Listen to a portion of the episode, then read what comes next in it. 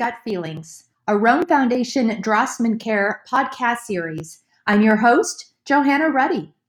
On this weekly series, Dr. Drossman and I are frequently joined by guests as we discuss disorders of gut brain interaction, their diagnosis and treatment, and of course, patient provider communication skills trainings and tips that are helpful for patients and doctors alike. Thanks for joining us. Hello, everyone. My name is Doug Drossman, and as you can see, I'm a professor emeritus of medicine psychiatry at University of North Carolina. I'm also president emeritus and CEO, COO of the Rome Foundation. I want to take this opportunity to give you a presentation on the history of gut brain interactions, which we used to call functional GI and motility disorders. Uh, what I want to talk to you about is how this all began and where we're going in terms of these disorders. And I feel particularly privileged to do this simply because I've been around long enough to know a lot of the history. So I'm going to take you through the history right now. Uh, the first thing we got to keep in mind is that good bowel function is important. Josh Billings said a good set of bowels is worth more to a man than any quantity of brains. So let's begin by understanding the whole concept of illness and disease. This depends on changing belief systems or what we call explanatory or folk models of the time. New models develop and they're reinforced by scientific evidence, and others are abandoned. So, for example, the concepts in the 40s, 50s, and 60s of psychogenesis, biomedical reductionism and mind body dualism have been replaced by the biopsychosocial model. And in a similar vein, the term functional GI and motility disorders is being replaced by disorders of gut brain interaction. And you'll see why. Over the millennia, there has been a shift in understanding illness and disease between holism and dualism. This is in Western uh, civilization. It is not as prevalent in Eastern civilization, uh, based on certain Western principles. Holism means unifying the mind and body, that it's an integrated system, and dualism separates the mind and body. Going back to uh, the ancient Greeks, about over 2,000 years ago, uh, Plato and then later Aristotle uh, went on. To, Plato said the greatest mistake in the treatment of disease is that there are physicians for the body and physicians for the soul, but the two cannot be separated. And medical science went along with that concept, but it was very limited in terms of how patients could be studied because the church forbade, forbade any dissection. Now, as a result of that, we looked at urine and we looked at the external features, but we didn't really understand internal organ function, function or disease. Now, in the 1600s, Rene Descartes came along with his hypothesis that the mind and body were separated. This was the concept of dualism. And he said there was the thinking mind, which he called res cogitans, and the machine like body, res extensa. And this took hold uh, at the time. And as a result, uh, this separation allowed for dissection. The reason why the church didn't allow it was because the mind was thought to be part of the body. But now the mind was thought separate and the spirit was there separate from the uh, body. So that led to the concept of dualism, and dissection could occur because the spirit was elsewhere. Now, that continued for the next 300 years, this concept of separation of mind and body. At an IFFGD meeting about 10 years ago, at a keynote presentation, I felt that the concept of separation of mind and body was so dominant and pervasive that it's led to profound negative effects on research, patient care, and the patient physician relationship. And that certainly has had an effect in our understanding of the DGBIs. Because what it meant with mind body dualism is that there was objective, verifiable disease that you could see by x ray or endoscopy uh, or uh, laboratory studies, which was considered organic. And then there was the patient's perception of ill health, which was considered functional. And over the years, that distinction led to uh, a lot of the, the, the clinical work being more morphologically based. So if you see something by endoscopy, it's real. If you don't, it's considered functional, and the attribution is often psychiatric. This isn't true. Here's a study done by Kurt Kroenke uh, uh, over 20 years ago, 30 years ago, that looked at all the clinical presentations seen uh, in a primary care clinic, abdominal pain being shown here. And these patients were followed, and the yellow shows when an organic disorder was found. And what you can see here is that for most of the illnesses that patients came for, the, under, the finding of an organic or structural abnormality was only about 10%. So while we learn to look for structural bases, for the most part, that's not clinical uh, pro, clinical process. Now, to make things worse are the attributions that doctors can make when you have illness and when you have disease. Remember, illness is the personal experience of ill health, disease is the objective evidence. Now, when you see both, you have what we could call rightful suffering, like cancer or AIDS or COPD. You see the disease. Health would be the absence of both. But when you have illness without disease, you have these symptoms and they're often attributed to being functional and even psychosomatic or psychiatric because of Rene Descartes' uh, research model. Here's a cartoon that demonstrates that uh, the internist in the white coat is saying the old body checks out. Let's see what Doc Atkins here makes of the old mind. Doc Atkins being the psychiatrist. So if you don't find anything medically, it must be psychiatric. And you can see that the patient is uh, both surprised and not very accepting of this premise, because why would it be assumed that she has a psychiatric diagnosis? The change came uh, in the late 70s by George Engel, who was an internist and psychoanalyst. He was actually my mentor and has been uh, someone who was the basis for a lot of my current work. And he coined the term the biopsychosocial model. And we'll come back to that uh, through uh, a diagram. But he's saying that mind and body are integrated, and that explains illness and disease. Well, let's move on and talk through history of the evolution of knowledge in gastrointestinal physiology. Over a thousand years ago, Moses Maimonides, who is a physician as well as a teacher and philosopher, said man should strive to have his intestines relaxed all the days of his life. So they knew at that time that the intestines do play a role in feeling ill. I think one of the first physiologic investigations occurred in 1822. Uh, this was William Beaumont, who was an army physician, and there was a soldier named Alexis St. Martin who was shot, and he developed a gastric fistula. And Beaumont was studying this, and he noted that milk coagulated, which led to the understanding of acid secretion, and that digestion included a churning motion.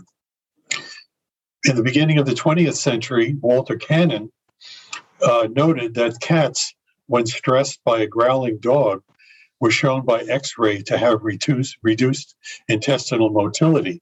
So this was one of the early examples physiologically of motility being affected by stress. Ivan Pavlov, who of course you know about in terms of conditioned response, he also looked at conditioned response relative to gastric secretion. Uh, you need a cephalic phase uh, for acid secretion. And what he found is if he severed the vagus nerve, this abolished gastric sec- secretion in response to sham feeding. When animals saw food, they would salivate, but if they were had a vagotomy, this ended the acid secretion. Stewart Wolf um, uh, studied a patient named Tom, who's shown in the background, looking at the role of emotion and stress. Uh, this uh, Tom actually at age nine burned his esophagus with clam chowder, and surgeons at New York Hospital performed one of the first gastrostomies of the time. Tom fed himself through the gastrostomy for the next 65 years of his life. Wolf noted that in stressful situations, there was paleness and reduced motility of the stomach, similar to Cannon's cats. But when the person got angry or challenged, the mucosa became red and there was increased secretion and increased motility, similar to the changes of anticipating food. So emotions of stress or fear or anger would lead to different changes. Uh, in the 40s, Hans Selye, who, uh, as you know, um, looked at the effects of stress, he noted that the adrenal enlargement occurred in rats exposed to stress, but he also noted that there were gastric erosions as part of his concept of the general adaptation syndrome. Tom Almy, another one of my mentors, uh, studied the effects of stress on colonic motility in human subjects. And here's one experiment that didn't wouldn't occur by IRB now. He looked at fourth year medical students and he did sigmoidoscopy by having them in the knee chest position. And he looked at the contractile state of the bowel after an emotional stress where he was looking at the sigmoid colon and he found uh, he said to the to the student that it looks like there's a cancer and he actually uh, took a false biopsy, put a piece of potato in a jar of formalin, and showed it to the student. And he looked at the increase in motility until the hoax was explained, and then the contractile state improved. As I mentioned, George Engel did some very interesting work with, with psycho- psychologic factors, coining the term biopsychosocial um, model. And this was one of his famous work. It was a, a woman named Monica who was born with a, a, gastric esophageal fistula and she was tube fed. And he took videotapes uh, and recordings of her into her 40s and was able to show the effects of this kind of pattern on her behavior. For example, when she was six years old and played with a doll, she wouldn't snuggle the doll to her chest. She would hold it at a distance. And when she had her own baby, she said she would not hold the child to her to her chest. And when asked why by Engel, she said it didn't feel natural. He then went back to his to the early life, and you could see that she was not cuddled; she was fed by a tube. So the derivative of that led to actual change in personality. And then finally, more recently, is Bill Whitehead, who's been a collaborator of mine mine for decades at our UNC center. And he promoted the concept of visceral hypersensitivity. And this was a game changer in the field of, because it moves us away from motility alone to looking at sensitivity. And this was his study back in 1990 to show that when you did rectal distension in normal people, you had a graded increase in pain reporting.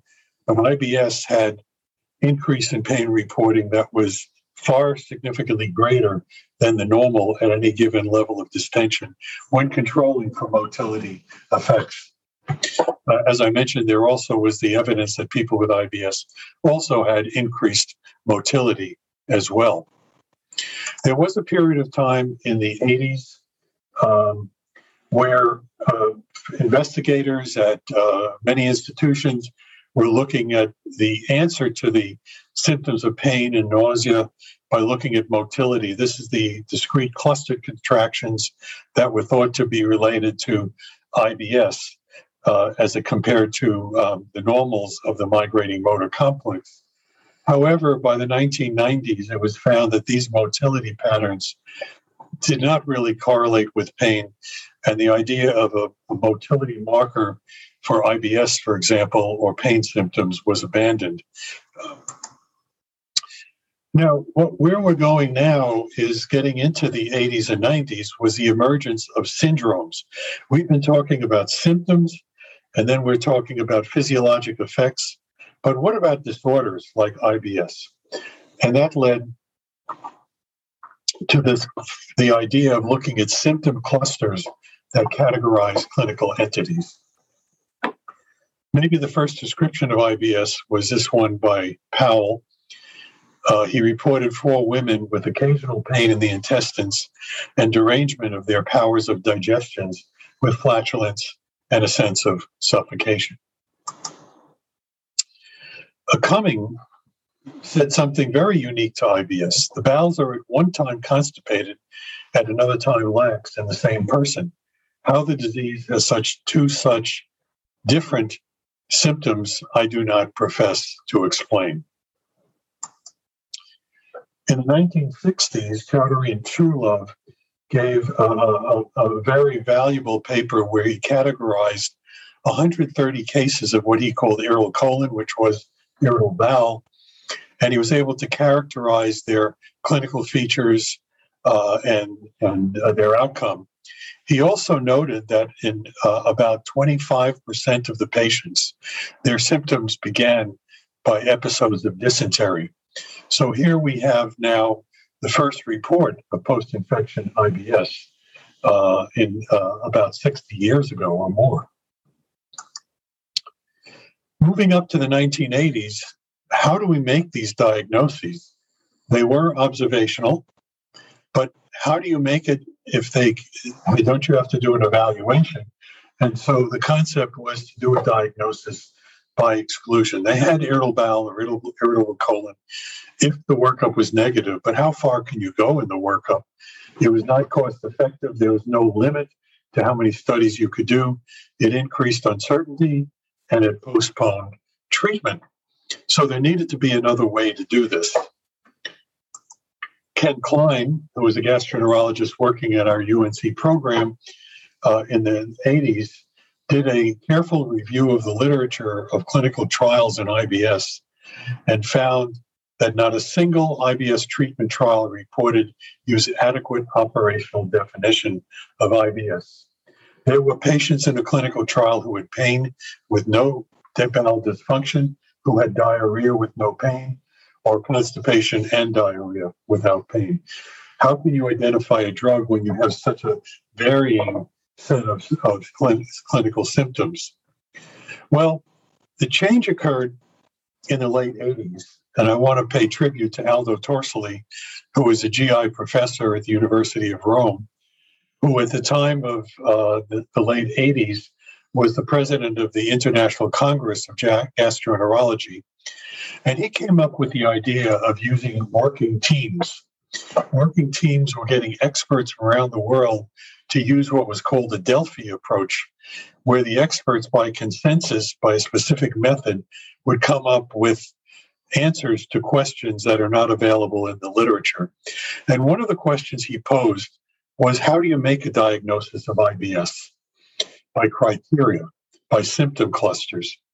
and I was fortunate to be on this committee along with uh, Grant Thompson, uh, Gerhard Dotevall, Ken Heaton, and Wolfgang Kruis. And we came out with a document called a working team report, and that was published in Gastroenterology in 1989. This was the first clinical criteria for IBS. Later work by Grant Thompson started to look at patients with IBS and compare them to normals. Uh, I'm sorry, and compare them to patients with organic disease.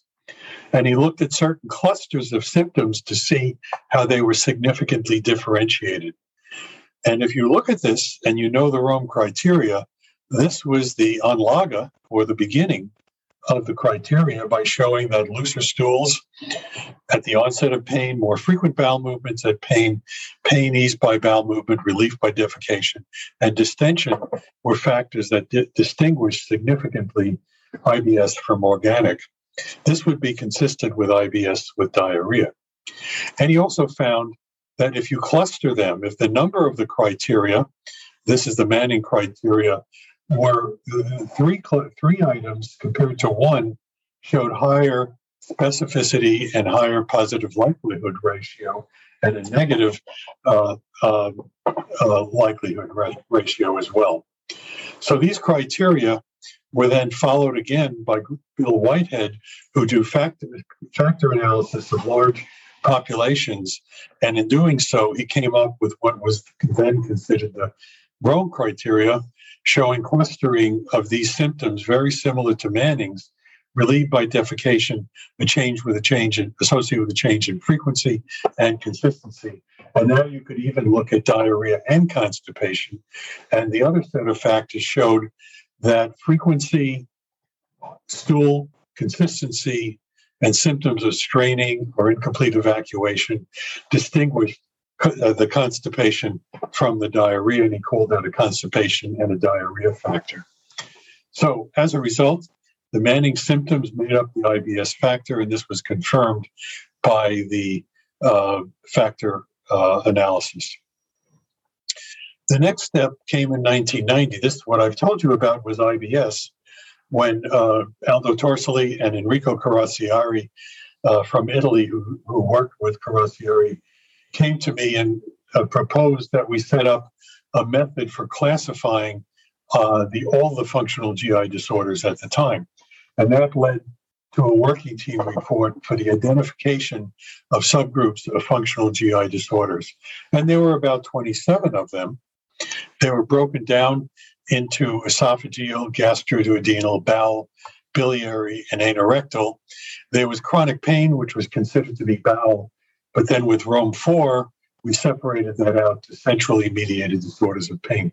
And each of these categories might have four to six uh, different diagnoses, like dyspepsia here, IBS, uh, constipation, uh, bloating, and so on. That led to the publication of the Rome 1 book, we didn't call it that at the time because we didn't know things would evolve. But this book was a compilation of a series of working team committees that broke down these different categories into separate publications. So, what happened by the early 90s was uh, an identification of another domain of understanding these functional GI disorders as based on not organ morphology, which is pathology, which are these diagnoses seen here by X ray or endoscopy, and not by motility, which is altered motility by physiologic measures, as seen with these disorders like pseudo-obstruction, gastroparesis. This could all be measured physiologically, but on the patient's illness experience. These patients came to us with symptoms that they experienced, and then we used the clustering of that symptom to create syndromes. And those syndromes, or some examples, are seen here. And that was the charge to Rome. And every six to 10 years, committees have revised the criteria when needed or um, updated the knowledge in these areas. And you can see, beginning around the early 1990s with the first book, Rome 2 came out six years later, then Rome 3, then Rome 4 10 years later, and now, 10 years later, again, we'll have Rome 5 coming out. And this will be associated with journal special publications. So, where does that take us? What's going on now?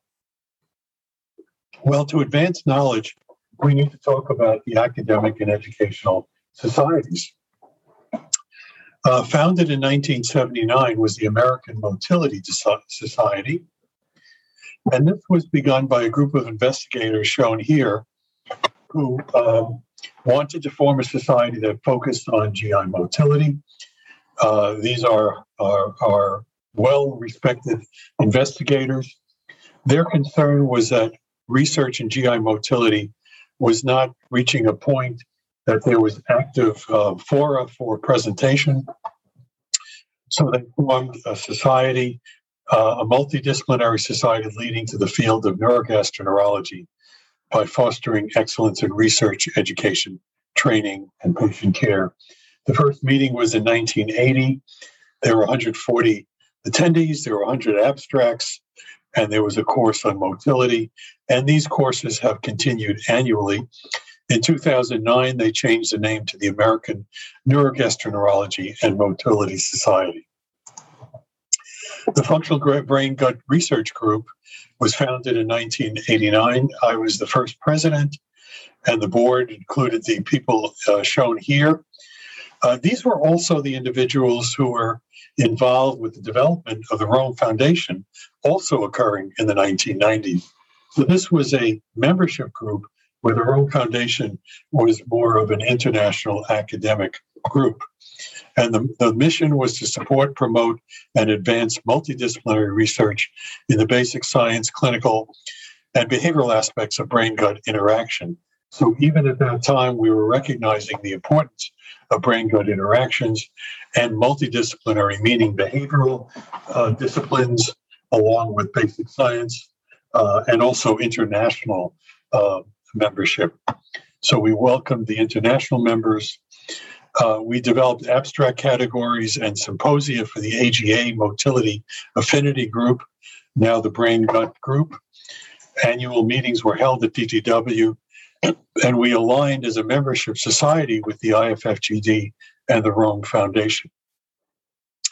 So we had two groups, one focused on motility, one on what we now would call functional GI or DGBI. And in 2010, uh, the memberships of both organizations made the decision by voting to merge the two societies, and we call that the ANMS now, uh, which is the combination of both societies. And the um, the mission here is to the study of the mechanisms, diagnosis, and treatments of disorders related to neurogastroenterology, gastrointestinal motility, and altered brain gut interactions, including peripheral and central enteric neurosciences, as well as the functional and psychosocial aspects that are involved in the development of these disorders. So you see a very nice blending of both societies.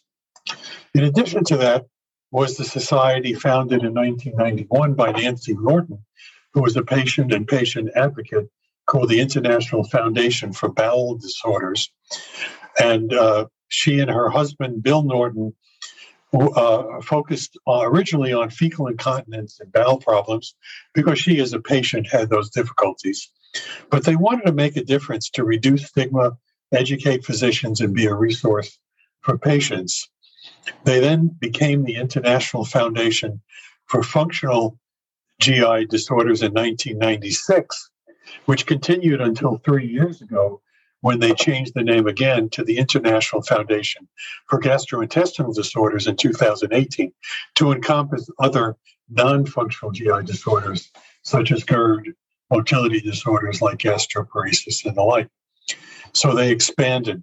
Uh, they p- produced the very highlighted professional meetings uh, that we all, many of us in the field, are aware of every two years. They did national surveys, scientific publications, um, and they also lobbied uh, in Congress for research funding. Their mission was to inform, assist, and support people affected by the GI disorders. Uh, Nancy retired. Uh, Nancy and Bill retired in the last year or two. Ceciel Rooker, who was the former executive director of the Rome Foundation, became the executive director of IFFGD in 2017 and then president in 2018. So those are the societies now helping to promote uh, education and research. Where has all this work taken us? Well, this slide, I think, captures the history of the research. The key research is, was done beginning with the motility and then moving on to the use of visceral hypersensitivity as a research domain, Rome criteria, and then came all these other very important research, including neuroplasticity and neurogenetics, biomarkers, epigenomics. And with that came these research domains that we see now food and diet, brain gut interactions, microflora, mucosal immune dysfunction, inflammation, and the like. So the use of the Rome criteria allowed us to identify cohorts for research that would bring us to a more modern level of understanding. One of the big changes for IBS was the use of subtyping for IBS-C and IBS-D, because without that, many of the drugs we use now couldn't be done because you needed populations using these criteria to see if the treatments worked for diarrhea or constipation. Another understanding, as we've talked about, is brain gut interaction. And this is just a cartoon to show that the brain and the gut are hardwired. There are ganglia in the that come from the neural crest in the embryo and populate the midgut and hindgut to form the enteric nervous system, and that is connected via the autonomic nervous system. And now what we're seeing are these chain are these interactions uh, with signaling occurring at the gut level, at the mucosal level, which then goes to the brain and affects on the gut the microbiota, bile acids, and food that can interact, affecting nervous function. That's shown here with the concept of post infection IBS, where you can have an infection, and in the face of the infection and stress, you have impaired bacterial recognition, leaky gut, increased intestinal permeability, inefficient downregulation of the inflammatory response, uh, and then you get post infection IBS. And here's a more elaborate model showing that the brain to gut communication is mediated by the autonomic nervous system to affect gut function, which can then get down into the mucosa, the submucosa, to affect neural signaling. And conversely, neural signaling is communicated by the neural uh, pathways, endocrine and inflammatory pathways. And this can lead to visceral hypersensitivity, central hypersensitivity, uh, and all of these syndromes that we've identified. That is why coming down, coming home now, why we call these disorders of gut brain interaction based on motility disturbance, hypersensitivity, mucosal immune function, gut microbiota, and CNS processing. This came to bear in 2016 with the publication of Rome 4. Now, where do the psychological features come in? We talk about the biopsychosocial aspects. And of course, this began millennia ago, uh, 50, uh, hundreds of years ago, when uh, Thomas Eliot said, affects and passions of the mind annoy the body and shorten the life. And what we developed was the biopsychosocial model, showing how early environmental factors can affect not only psychosocial factors, but also physiology, leading to this brain gut communication, so that you can have physiologic disturbance and that will interact with your life stress, psychological state to affect your symptom presentation and your outcome. Well, for a while, it was thought that all people with IBS are psychiatrically disturbed. Uh, and then others, the physiologists said no, none of them are disturbed. But if you had symptoms of pain and bowel dysfunction, you'd be disturbed psychologically as well. So there was some early work by our research group and Bill Whitehead to who looked at IBS patients compared to people with IBS who didn't go to the doctor but who fulfilled Rome criteria compared to normal. And we found that the non patients were no different than normals. But the ones who went to the doctor had more psychosocial disturbance. And the more severe their symptoms, the more disturbance they had. So we recognize that psychosocial factors influence severity and healthcare seeking. So it's an additive factor, which is essentially a proof of concept of the biopsychosocial model. They affect to different degrees the clinical phenotype of the individual. An important area of work is looking at the effect of childhood, early childhood adverse experiences, physical, sexual, emotional abuse, deprivation, incarceration, substance abuse, and the like. And this is shown to be uh, have be increased in the patients we see. This is a study where we looked at sexual abuse and health status and showed that the more severe the abuse in this population, the more severe the pain, there's almost a dose effect. The more they have other GI symptoms, what we call somatization, more disability, if you have, example, a rape experience compared to others, even increased risk for surgery and functional disability. So we create this model to look at functional GI disorders based on what's going on in the gut. We call that afferent excitation. And then we have, as symptoms become more severe, the brain's inability to control or downregulate these symptoms, which are enabled by psychologic distress, and that's disinhibition. And that moves on to the kind of treatments we might do. As we have milder symptoms, we have lifestyle and dietary factors. Then we get into gut medications, probiotics, and then we move into the antidepressants or neuromodulators, behavioral treatments, and augmentation treatment. And this is what we're talking about is maybe in the last 10 years, where we're moving away from pharmacologic agents directed at the gut. And when we look at brain gut psychotherapy, this is tra- um, this is really championed by the brain gut um, uh, um, the psychogastroenterology group of the Rome Foundation. Uh, there's a working team that we're doing now that's under review uh, in gastroenterology, where we're looking at brain gut psychotherapies, where we're trying to target the type of treatment shown on the outside with the type of psychologic comorbidity or comorbidity. And all of this affects GI symptoms. So the time will come where we can be more precisely targeting treatment, just like for the use of gut brain neuromodulators for the DGBIs. We talk about the use of tricyclics, uh, SNRIs, SSRIs, and then we can augment uh, for conditions. And we can use SNRIs for pain, we can use SSRIs for esophageal disorders. And so the, the time is coming when we're getting into a more targeted, uh, almost a biomarker type of approach. And then we have to get to the patient.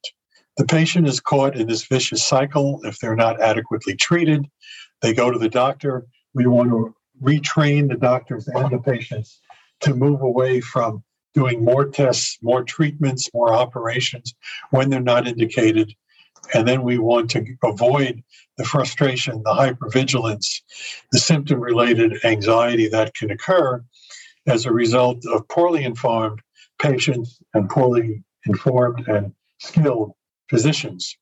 So, what the Rome Foundation has done is it's created a curriculum. We call this What Do You Hear, which consists of educational videos with progressive self learning, lectures and workshops at medical centers, symposia and webinars at national meetings, at, at, at medical centers, uh, peer-reviewed publications. Um, this Rome Foundation working team was just accepted on communication skills in gastroenterology. Um, and there's also a paper about its impact on the healthcare system. We're doing train the trainers. We've so far trained about 20 uh, key opinion leaders in uh, neurogastroenterology to become workshop facilitators. We have a visiting preceptorship program, and we're doing research and evaluation. And this is a paper just accepted for publication uh, that shows the relationship of, of the physician patient relationship, what items contribute to patient satisfaction. And then finally, uh, we have a book a book for patients. This is done by Johannah Ruddy, uh, my co-author, and myself uh, to talk about disorders of gut-brain interaction for patients. It's also for primary care doctors. Uh, and this uh, publication is now available uh, for you. So what we've done is we've we've taken you through uh, the history moving up to the biopsychosocial model, patient centered care, and brain gut interactions. Thank you for your attention.